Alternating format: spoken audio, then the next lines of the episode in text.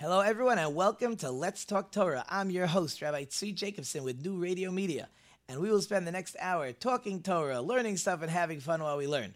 If you'd like to contact the show, you can call in at 844 999 9249. That's 844 999 9249. Or email us at Let's Talk Torah at gmail.com. Or join our Facebook page at Let's Talk Torah.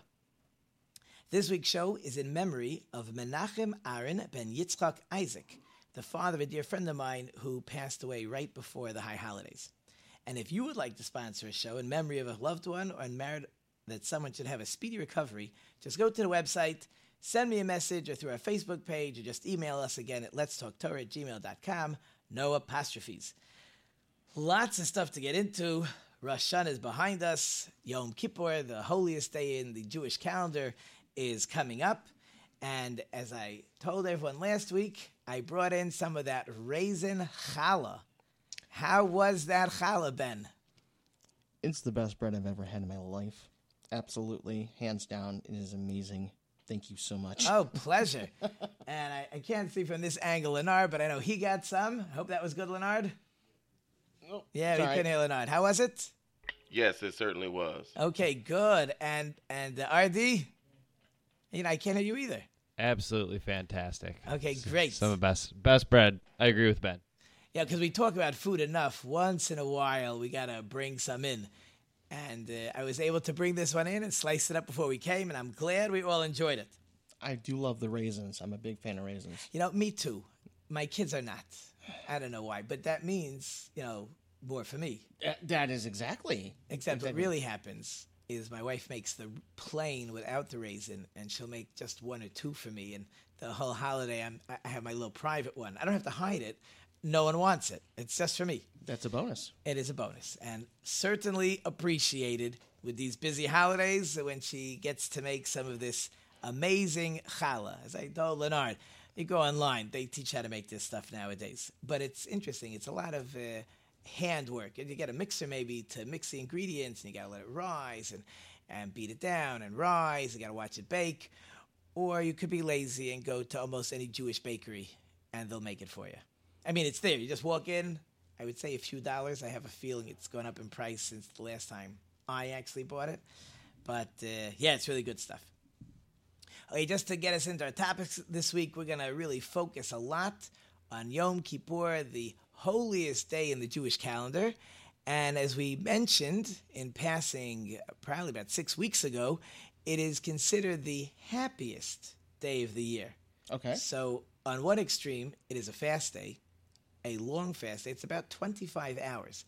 It starts um, sunset the day before, and it goes till nighttime the next night. It's okay, it's doable. Uh, the caffeine headaches could be hard. That's that's what I fear is the caffeine headaches. Yeah, don't worry. They already have these pills that you could take the day before, and it's like a slow release caffeine, so oh, we're all good. Man, whoever whoever came up with that is probably making a mint for. Well, at, at least, least I would hope so. at least for a few days a year yeah, on fast right. days. So Yom Kippur is a day of repentance. Mm-hmm. We're going to talk about how repentance works. We're going to talk about why it's such a happy day. Uh, we're going to talk about some of the laws, rules, and regulations. We're going to talk about uh, not only repentance, but asking for forgiveness. We're going to talk about fasting, which mm-hmm. we mentioned. We're going to talk about what happened in the temple itself. The temple itself, during the days of the temple, there was a lot of things going on, all run by the high priest. He was sort of on his own that day. No, no help for the most part. We'll talk about it. Um, we're going to talk about why Yom Kippur why that day on the Jewish calendar, if there's going to be one day a year chosen for forgiveness, why is this the day on the Jewish calendar? We're going to actually talk about why I'm fasting today. So while everybody's enjoying this yummy challah, and Ben even put out water for me, I will not have any water today. I'm sorry, I didn't know. No, you didn't know. I didn't tell you. Um, we're going to talk about why I'm fasting, what happened today, and we'll try to get into some fake news uh, about something called tashlich, about throwing your sins away. Hopefully, we'll get there later in the day. Before we get into the meat and potatoes, even though it's a fast day of the show, and about Yom Kippur, I wanted to talk about today. Today is called Tzom Gedalia, literally the fast of Gedalia. Gedalia was a famous person in history who was actually assassinated um, either the first or second day of Rosh Hashanah. But let's let's first get us into the background. A Babylonian king by the name of ready for this tongue twister Nebuchadnezzar. Oh yeah. Yes, that's that's an easy one. This Nebuchadnezzar, who was uh, conquering the world, had conquered Israel, conquered Jerusalem, destroyed the temple, and taken just about all the Jews out of Israel, and brought them to Babylonia. Uh, Babylonia itself already had many Jews living there. The the culture and the and the infrastructure really had been set up in earlier years because this same Nebuchadnezzar had taken a lot of Jewish leaders with him to Babylonia. And Babylonia is uh, Babylon is uh, is Iran is Iraq for the most part it's Iraq between the rivers. But you never want to leave a country desolate because it doesn't take long for all your beautiful fields and orchards and vineyards to become wasteland. So he left a almost like a skeleton crew of Jews behind, and their job would be to just make sure the land doesn't become a, a dust bowl, which is really a good word. Uh, maybe another day we'll talk about it. There was there's a book called The Dust Bowl actually about I think an area in Texas and Oklahoma, which in the earlier 19 you know familiar with the story? Oh yeah, I have family from that area. So yeah, Texas, Oklahoma, Kansas, Iowa, all of that was just Right, because they made a fascinating mistake. right. You know the mistake. I will just tell anybody who doesn't know. Um, what happened was this was always grazing land for for cows for the most part, and it was fantastic. Now the the grass that grows there had very deep roots, and there was very little rainfall, but enough rain for the grass and the cattle would grass, and you had who knows how many how many miles and areas that people could use for their cattle. Then all of a sudden they had a year with a lot of rain, and somebody said, "You know what? I bet we could plant wheat." So you start planting wheat, and there's more money per square mile for wheat than there is for um, for cattle. So the whole area said, "Hey, this is great wheat, and we got rain." And a, a huge swath of that area of the country started planting wheat, and that was good for about ten years. Then there was an overabundance of wheat. Not only was an overabundance of wheat, um, the rain stopped. No more wheat, and the grass, the tall grass, is gone. So the ground became worthless. It became dust. And then as the winds picked up, the you got clouds of dust. It was everywhere. It was horrible. They're still working on slowly but surely fixing it. I, I believe one of those clouds made it to New York. Yeah. Really, just a terrible um, usage of land of people who didn't know how things worked. Right, right. But um, anyways, that's what would happen to a country that's left desolate. So he left his skeleton crew behind to make sure everything's up and running, and he left a great rabbi by the name of Gedalia ben Achikam. His father's name was Achikam. They didn't really have last names in those days. He was in charge. The a neighboring country by the name of Ammon was not happy with the situation. Uh, the likelihood is they just wanted all the Jews out. Um, they they sort of uh, you know said we're really trying to rebel against this Nebuchadnezzar again. I don't know what they're thinking. The guy just wiped out your whole country. He's taking country after country. So now your skeleton crew is going to rebel. Sounds a little strange. Anyways, so they, um, I guess, will, for lack of a better term, they hired a man by the name of Yishmael. I actually wrote down his full name over here. I even underlined it. Here it is. Yishmael ben Nisanya was Jewish, was hired to assassinate this Gedalia. And Gedalia actually heard about it. He was actually told that, be careful, this Yishmael guy is going to kill you. But he was a great rabbi. And he said, Oh, slander. I don't listen to slander. I don't believe you. I'm completely ignoring what you said. And he not only was he assassinated, a whole bunch of other Jews were killed. And whenever you start up, you kill. It's like people wake up. Like you just assassinated the king's um, officer in charge of the land. What do you think is going to happen when he finds out? He's going to come back. We're all dead. So they all fled, and the land of Israel was actually empty for the next 54 years. Completely empty, desolate, nothing there, till the Jews started coming back. Um, again, 54 years later, and that was, they started rebuilding the temple, and it wasn't really for another, probably about 16 years after that, that the temple was actually uh, full fledged rebuilt. That, again, is a story for another day. So, therefore, because this great righteous person was killed, so we fast today. So, boy in class says to me, he says, There's uh, been a lot of righteous people who die over the years. We don't have a fast day for each one. I said, You're right, because if we would have a fast day for each one, we would never eat. That so but I, I, I was trying to focus them today and i'll focus us. So i mean it's a terrible tragedy but why are we fasting? Right. in other words if you look at the other fast days and the jewish calendar there's a few more. There's one called and all of them by the way interesting enough their name is a day on the calendar there's one called asar b'teves that's the fast of the 10th day of teves Okay. there's another one called Shiva Aser, which is 17 in Hebrew. Okay. Uh, B'Tammuz, of the month of Tammuz. There's the, when the temples were destroyed, that's Tisha B'Av, the 9th of Av. And this Tzom Gedalia, these are the big four fast days during the year. Okay. There's one other one connected to Purim, that's on a different level. Okay. Um, this is the only one that has a person's name attached to it. Okay. So, first of all, all fast days seem to revolve around the destruction of the temple, first temple, second temple, except for this one. So, the first thing we need to know is that the the by the rabbis, it was really the prophets, Okay. setting up this is one of the fast days. The prophets are saying, and the rabbis are saying, the the death, certainly assassination, but the death of the righteous is equal to the destruction of the temple. So, first of all, that's why it gets its own name. We want to sort of put it aside that this is for a great rabbi, this is for the destruction of the temple. At the same time, since these four um, fast days are sort of uh, lumped together, has nothing to do with Yom Kippur. That's a totally separate. We'll talk about that. That's for a totally different reason. These are these are not Torah based fast days. These are either prophets or rabbinic. So we have fast days for the destruction of the temple, and now we have a fast day for the death of this tremendously righteous person. And yeah, there's a lot of righteous people throughout history.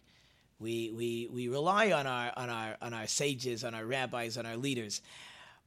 And I'm telling you that the death of a righteous person is equivalent, is equal to the destruction of the temple.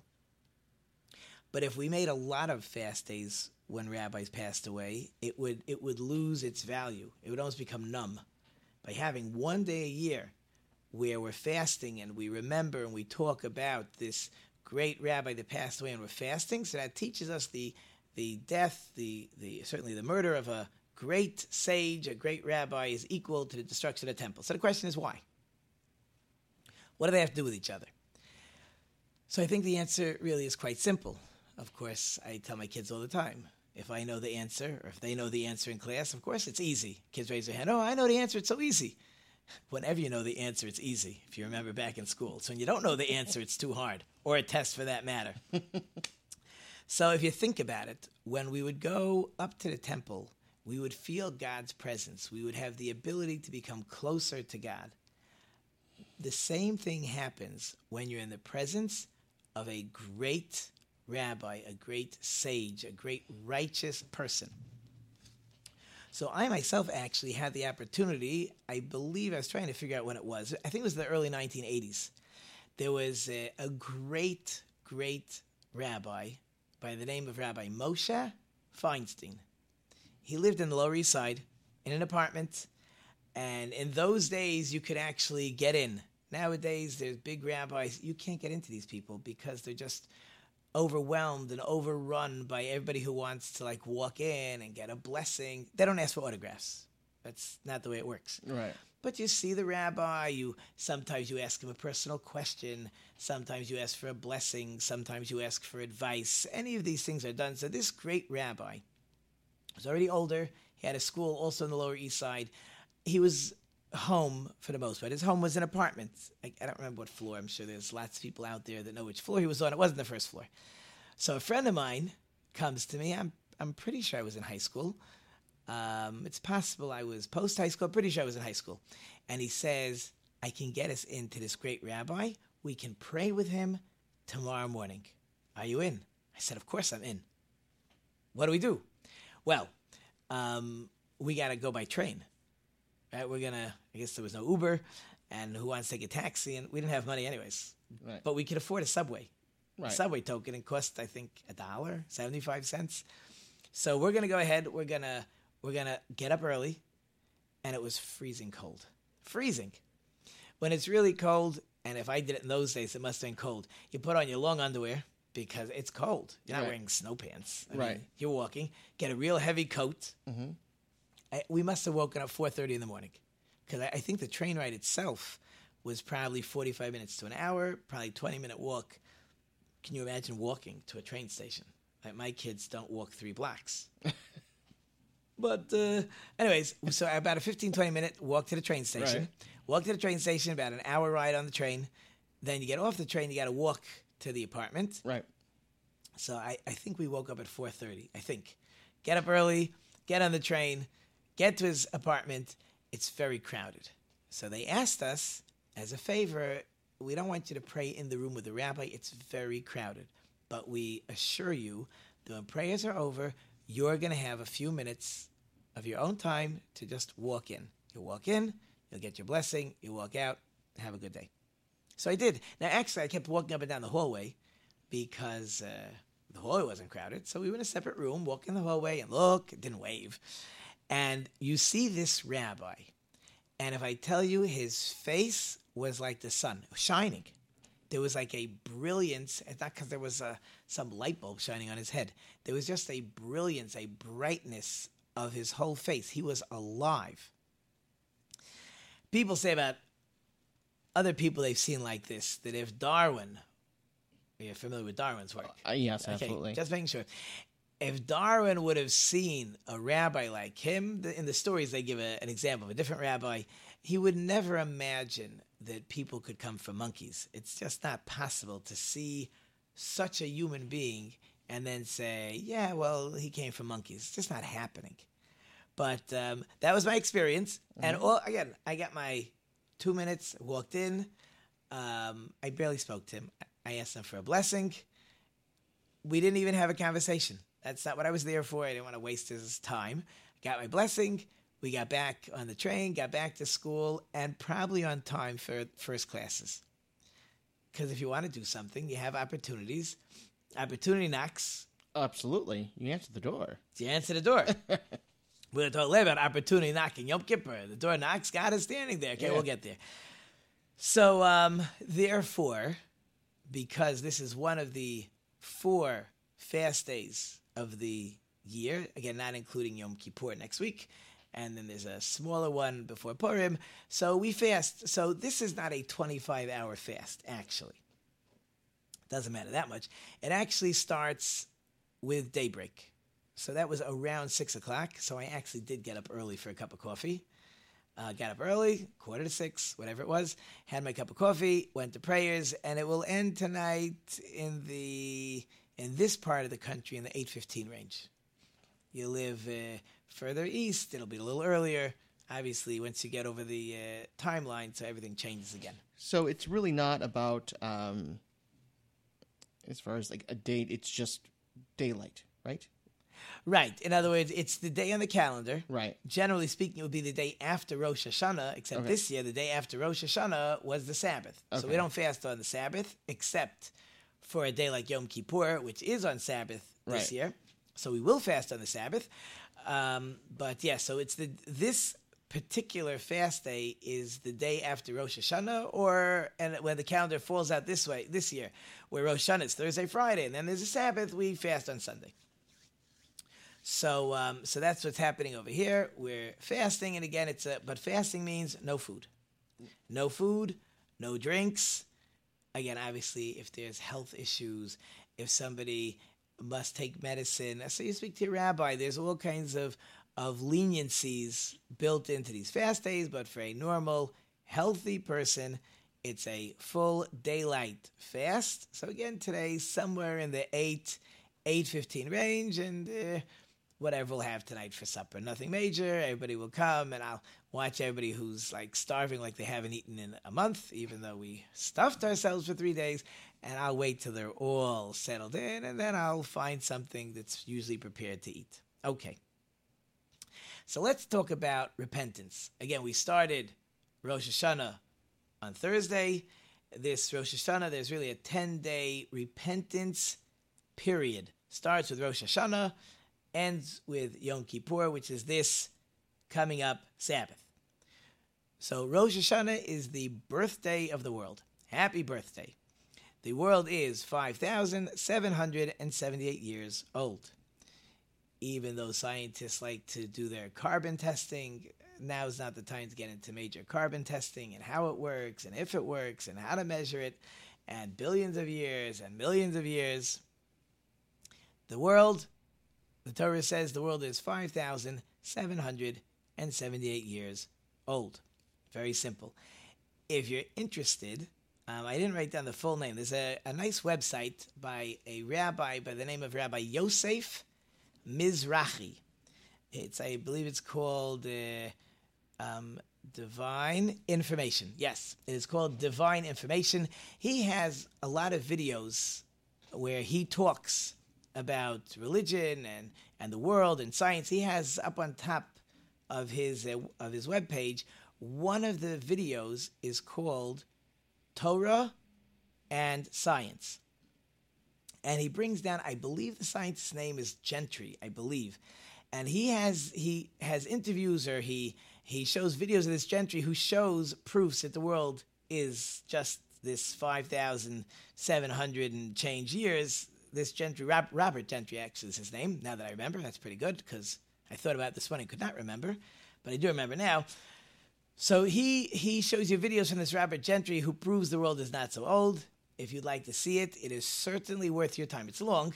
It's probably about a three hour video, but a lot of great information. Certainly worth your time. In any case, I was telling a, a friend last week any business, uh, usually there's year end, any business year end will have a, will have a business accounting, and the boss will sit down and not everybody likes the accounting at the end of the year because the boss will sit there and say, okay, what was good, what wasn't good, you did what we wanted you to do, you didn't do what we wanted you to do, um, we're, we're not happy, you know, in the review, um, we're to have to let you go, or hopefully we're very happy, you did everything we wanted, you did more than could have been expected, um, the company is actually... Uh, made money or been successful in whatever area we do. Uh, because of you, we want to move you up to a different office. We want to give you new responsibilities. And that's the idea of the year end review. So God is no different. God says, You've lived a year. How did you live your year? Was it a successful year? Was it a good year? Did you do what was expected of you? Did you not do what was expected? And a person could say, How am I supposed to know what's expected?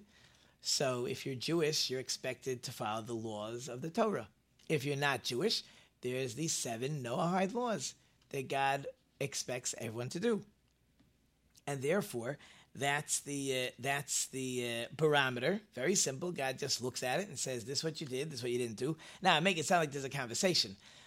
You, I can have a conversation with God on Rosh Hashanah and on Yom Kippur. It's just a little one-sided because I'm doing all the talking and God's listening, but I don't get to see the reaction.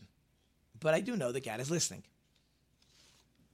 So if you think about it, it's a little hard to imagine, right? If there's billions of people in the world, right? So when exactly in this we'll call it, we'll call it a 10 day period, but really the original judgment is on Rosh Hashanah, and then we're going to talk about what Yom Kippur is for.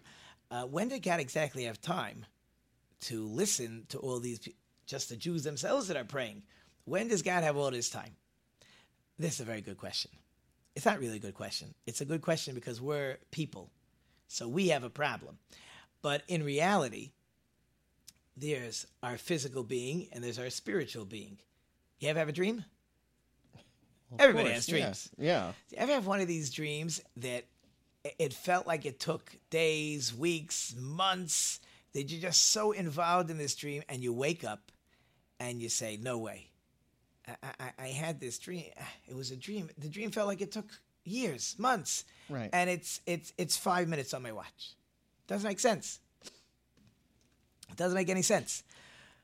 The answer to that is that it's spiritual Right. in the spiritual realm, there is no time. There's no time. There's no place. It's we'll call it a different plane. It does not. It doesn't react to time or place. Only our physical bodies do. Right. God is on a spiritual plane. He has. It's no problem to look at the whole world in a second. I use second because we got to use something for time. But there is no time, so therefore it's not an issue. But again, maybe a, a different day we'll try to get a little deeper into this whole concept of in the spiritual world there is no time, and in our realm there is because we're stuck, and therefore God doesn't have all these problems that we have. Um, simple. So it says, still dealing to get us into the mode. Um, the rabbis try to give us a feeling. So the rabbis in the Talmud say there's three books open on Rosh Hashanah. There's the book for the righteous, there's the book for the wicked, and there's the book for everybody in between. On Rosh Hashanah, of course, you want to be in the righteous book. You certainly don't want to be in the wicked book. Uh, but most people will fall somewhere in between. And that's what Rosh Hashanah is all about. Rosh Hashanah is about uh, declaring God as king. God does this judgment. And now that we're getting into the feeling and the mode of these high holidays, God now gives us a week to repent. Just to think about it for a second. You should be old enough. Do you remember the O.J. Simpson trial Oh, absolutely. I can tell you where I, exactly I was. when the well, when the, when the verdict came through? Well, when the verdict came through, when the the whole uh, uh, car chase with the white Bronco, So I, I- can remember all of it. Yeah. I, I don't remember the. I wasn't. I don't remember the like the the Bronco and the car chase. I remember hearing about it. Yeah. I, that I must have been busy, but I know where I was. yeah. Um, when the verdict came in, and so I don't have a television in my house. We those days had radio. Right. So it was right around. I think it was actually um, the day the the a- the afternoon right before Yom Kippur. Okay. So I'm sitting there with my wife, and everybody's waiting. Everybody's waiting for the for what's going on. I don't know if RD is even. RD, you there? I am here. Are you old enough to remember the O.J. Simpson trial? I absolutely remember the O.J. Simpson. So you remember. So so everybody's waiting, just waiting. What's gonna be with the um with, with is he gonna be found guilty, innocent, guilty? What's gonna be? What's gonna be? And then they came back and they said innocent, and I, my wife was like, "Whoa, he's innocent." Irrelevant. He should have been guilty. Shouldn't have been guilty. That wasn't really the point. But the country was just wrapped up in this trial, and my wife's first reaction is like, what what he must be feeling like now? That whole the whole time sitting in that courtroom and and being judged. Mm-hmm. And then she says hey isn't that what we're about to go through on Yom Kippur? And we don't usually have those feelings of okay what's the verdict going to be? What's God going to say? What's going to happen? But really on a very really small level right we're comparing OJ Simpson to our lives. Right. It's, he wasn't getting executed, No. even if he was found guilty. Right. Right? He'll be in jail. Uh, okay. They'll appeal it. They won't appeal it. Okay, they didn't have to appeal it because he was found innocent. For those listening who are not old enough to have been by the trial, um, that's what happened. In any case, so Yom Kippur is getting ready for for our final repentance, as we're given the opportunity to fix the book, as we, we're written in one of the books. So let's assume we're in the middle book. So when you get to Yom Kippur, you can't stay in the middle book. When Yom Kippur is over, you're either in the book of life or the book of death, or the book of the wicked or the book of the righteous. It does not uh, necessarily mean that the person will die if he's in the book of the wicked. It just means now in God's books, when the mm-hmm. person's going to come up for his final judgment, so God's going to say, you know, this year you lived and this year you didn't live. So the question is, so how do I fix that? Right. So God created this amazing concept of repentance and forgiveness. Let's give you an example. Guy robs a bank, armed robbery, has his sacks of money, police surround him, okay, hands up. He goes in front of the judge. And he realizes, you know, robbing a bank with a gun is a very dangerous thing. Someone could have gotten hurt. Wasn't even my money. What was I thinking? so he gets in front of the judge and he says, Your Honor, you know, the judge always says, uh, What do you have to say for yourself? Guilty or innocent? I say, Your Honor, I'm guilty. Uh, but can I explain? Of course you can explain. But uh, hurry up because now that we know you're guilty, we have to sentence you. Well, Your Honor, I, I have to tell you, I-, I feel terrible for what happened. I will never do that again. Put people in harm's way. Someone could have gotten hurt. All that money of the policeman and the damage, and I, know I have to fix all those stuff. I, I feel terrible. So, Your Honor, I would like you to forgive me. And the judge says, um, I mean, it's not really for me to forgive. I can't really exactly forgive you. But um, what would you like with this forgiveness? Well, I, I would like you to just erase the whole story. Just pretend it never happened. I'll go home happy. You won't waste time. We won't put another person in jail. Taxpayers won't have to pay for me. I'm telling you, it'll never happen again. So you're laughing, right? Because, hello, the judge is going to say, you know, that's really very thoughtful of you. You should have thought about this before you robbed the bank. Right. Well, you know, the robber will say, but Your Honor, I, I really feel terrible. And he might even be crying how terrible he feels. You could give me a lie detector test. I'm telling you, it'll never happen again. So the judge will probably say, says, Mr. Armed Robbery Person, of course it will never happen again. First of all, I'm going to put you in jail for 20 years with a bunch of very rotten, hardened criminals. And hopefully, when you come out, um, it will never happen again. And the robber could plead and beg, nothing is happening. God put into the creation this concept that he looks into the person's heart, he sees the person truly regrets his actions, and God takes, so there's a pen, that won't work over here, but he takes his pencil and he erases the whole story. The whole story is off the records. I mean, this is a rhetorical question. You ever get a speeding ticket? Yeah. I told you it was a rhetorical question.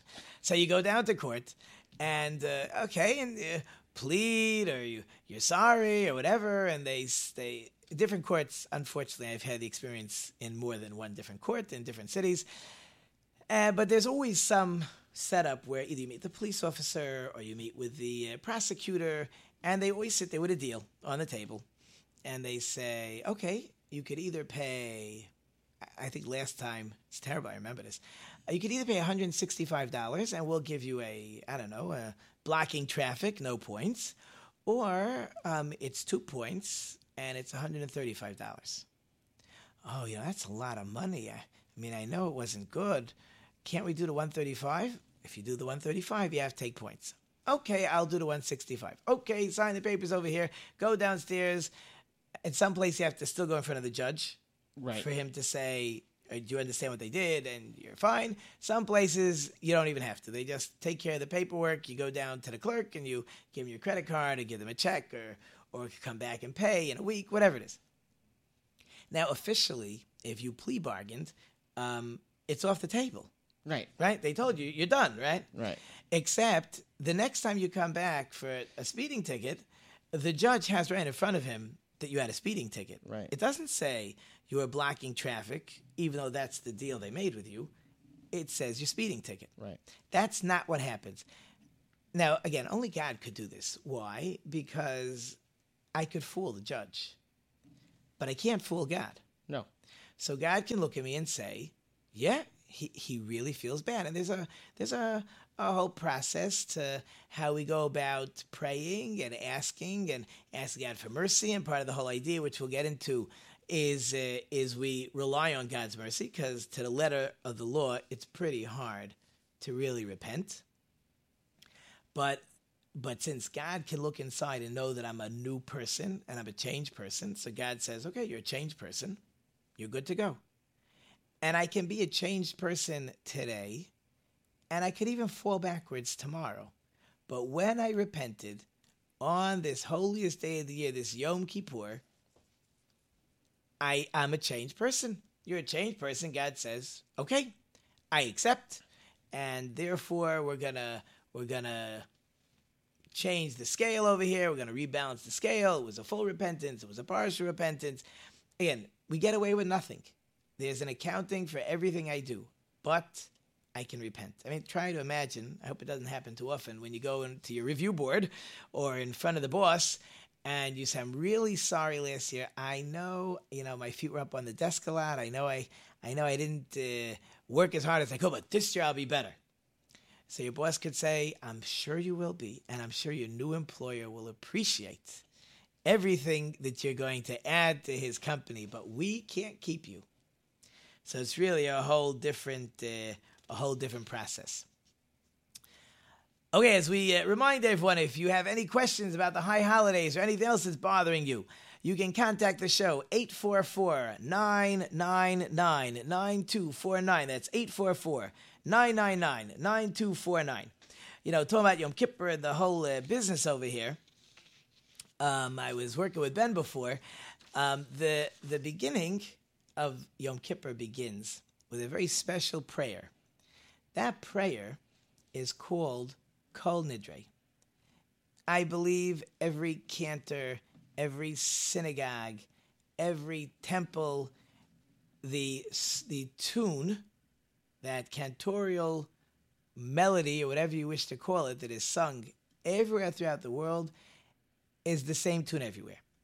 And I asked Ben, Ben, you can pull that up. You play that a few bars of that for a second. Yeah, This is what people, if you never heard it before, if you're in synagogue, you heard this before.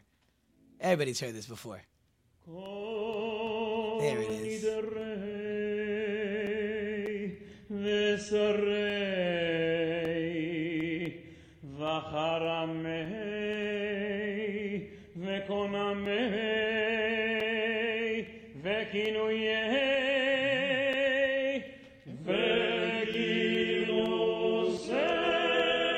Okay, well, let's let it go down. But in any case, probably lots of people getting chills. That is the opening bars that every synagogue sings. Somebody once told me if the whole world sings the same tune, it's got to go back to the temple. It's got to be so ancient that everybody sings this. That's the opening to the prayers. People will come in on Yom Kippur, again, our holiest day of the year. But again, our happiest day because of what we just finished explaining. The fact that I have the opportunity, talk about opportunity knocks, God standing there, just open a door. He says, Repent, I'll forgive you, I'll erase, clean slate, everything starts anew. How could you not be happy for that opportunity? It doesn't mean it's not a, you're not nervous, it's not scary maybe, but the fact of the matter is, if I have that opportunity, mm-hmm. Having that opportunity makes it a happy day because there is no other example, almost no other example, we can think of where there's complete forgiveness. I mean, parents are very forgiving. But even parents, please forgive me. I'm sorry. I won't do it again. I'm sorry. Yeah, you said that yesterday. I know, but that was yesterday. But I'm really sorry and I won't do it again. And please forgive me. And so, parents is the closest thing we can compare to that idea of complete forgiveness. And when parents forgive, it is complete. Parents, generally speaking, don't uh, harp or remind children um, how they did something wrong and they did it and how come they keep doing it. Now, if the child gets in trouble in school and the parents bail the kid out and they bail him out again, and parents will say, you know, we talked about this already. Uh, you said you weren't going to do it anymore. Why are you still doing it? But at the end of the day, parents generally forgive children, but it's still in their head. This is completely gone. But there is a different type of sin that needs a little more, actually a lot more, than just asking God for forgiveness. So no one should think that we can get away with stuff. And that is a sin between one person and another person. If I do something wrong to my friend, mm-hmm. I slandered him, I hurt his feelings, I stole from him, I hurt him in business, um, I, I badmouthed him. Anything that I do between me and my friend, I could cry all day long. I could have the most remorse you could imagine. But until I ask my friend, my friend, do you forgive me? And he answers, I do forgive you. It's worthless. Or God's not even talking to me. He'll talk to me. Uh, I I didn't keep kosher. I didn't keep Sabbath properly. I I, I snuck a, a snack on, on Yom Kippur. Those are all between me and God. Anything between me and God, so I can ask for a full fledged forgiveness because it's me and God. That's it. But if I've wronged my friend, so nothing starts. Nothing starts. God's not even talking to me. I'll cry to God all day long. You never saw a guy feel so bad. And God will say, Sounds good, but uh, this one, you, you haven't even dented the record. It's not, we're not even opening the book on this one until you ask your friend to forgive you, which is not always so simple. And sometimes you need people to help you if you've been really rotten and you've been really nasty and really mean. You know, even myself, it's so interesting. I had a boy come to me last year, two years ago. I mean, I've been a teacher for many years. So in my young days, when I wasn't so intelligent, so a mother asked me to take her son to school.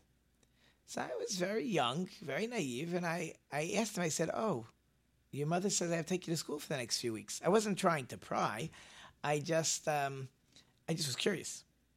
I mean, if I would have had, you know, any brains, I would have realized he obviously did something in school. He got in trouble in school. They're not letting him come to school, you know, for the early prayers. He has to come later with me. So um, I asked him what he did wrong, and he was very uncomfortable. But I didn't realize, like it, I couldn't understand why is he not talking to me. So he comes to me, you know, 20 years later, and he says, you know, Rabbi Jacobson, you made me feel bad in the carpool. He still remembered it. I for sure long forgot it. Right. So he says, You should really ask me for forgiveness. So I said, Okay. So I took him outside with the room we're. I said, I feel terrible. I did not realize I must have insulted you. I hope you can forgive me. Yeah, Rabbi, no problem. But he understood, and that I for sure forgot about it, that there's this smudge on my record because I made him feel bad. Maybe there was a smudge. Maybe I was allowed to ask him. Irrelevant. But in his mind, I had wronged him.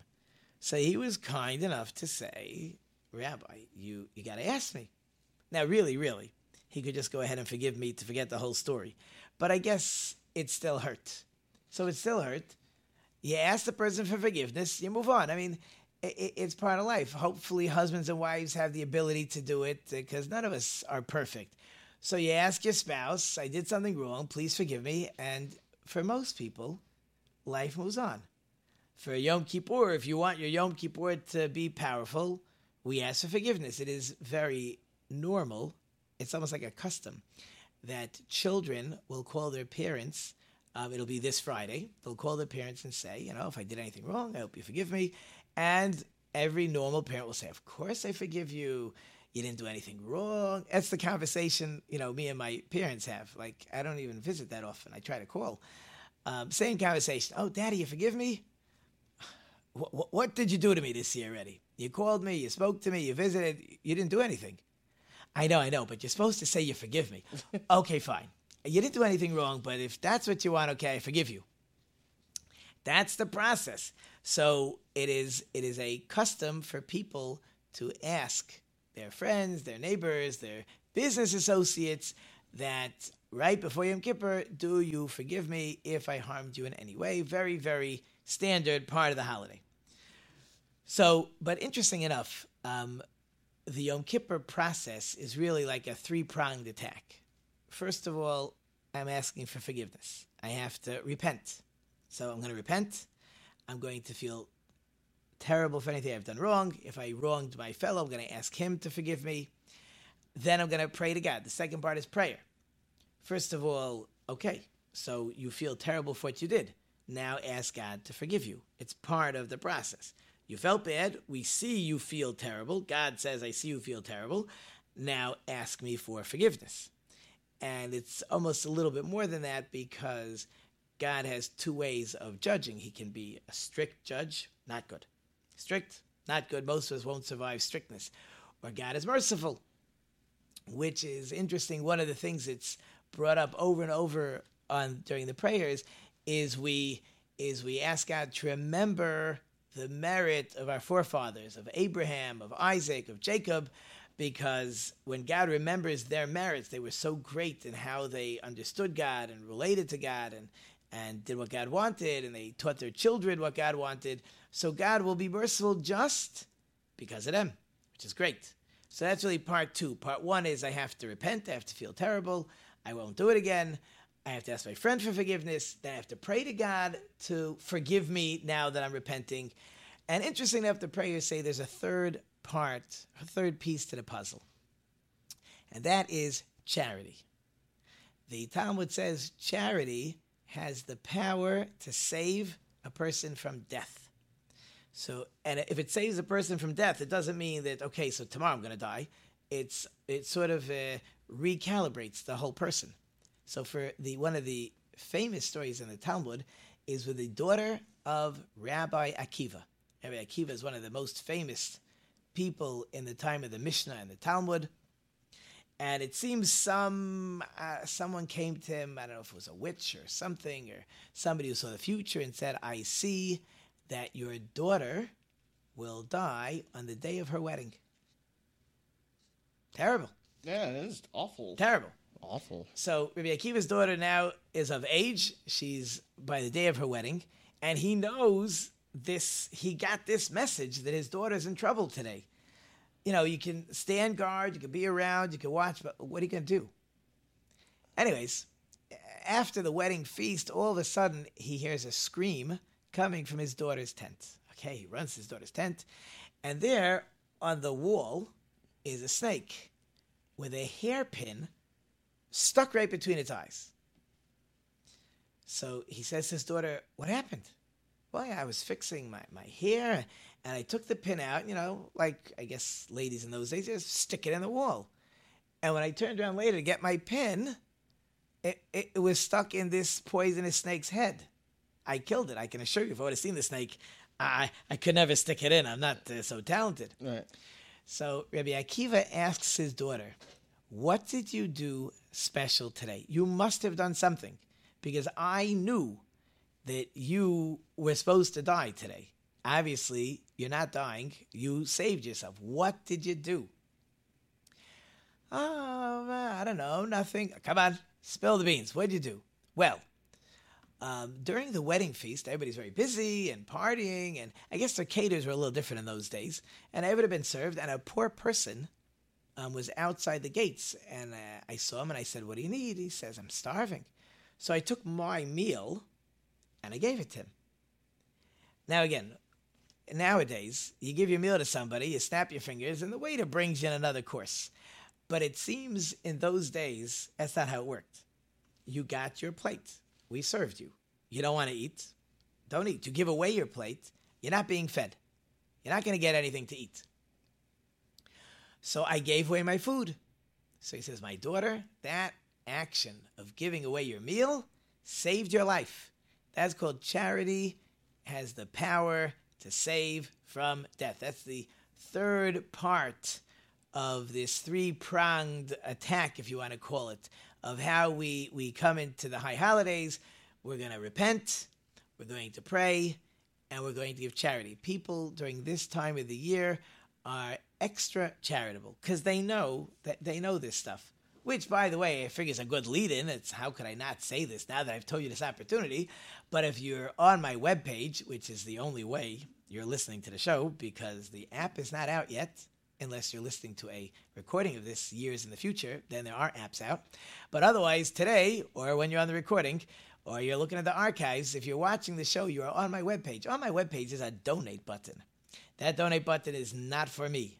I don't need donations. I'll tell you something about that in a minute.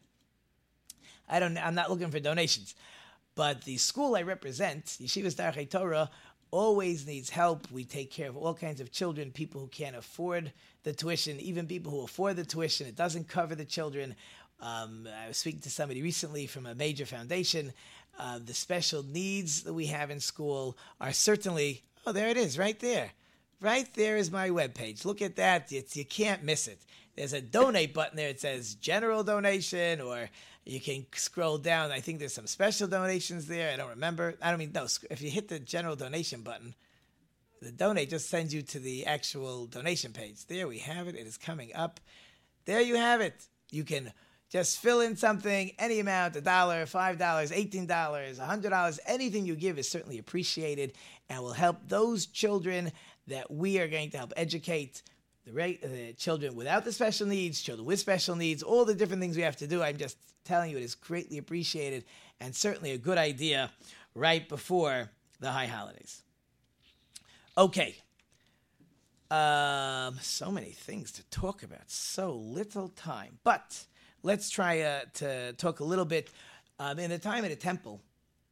Um, again, if anybody has any quick questions as the as the day rolls down, certainly want to try to call in these last two minutes of the show.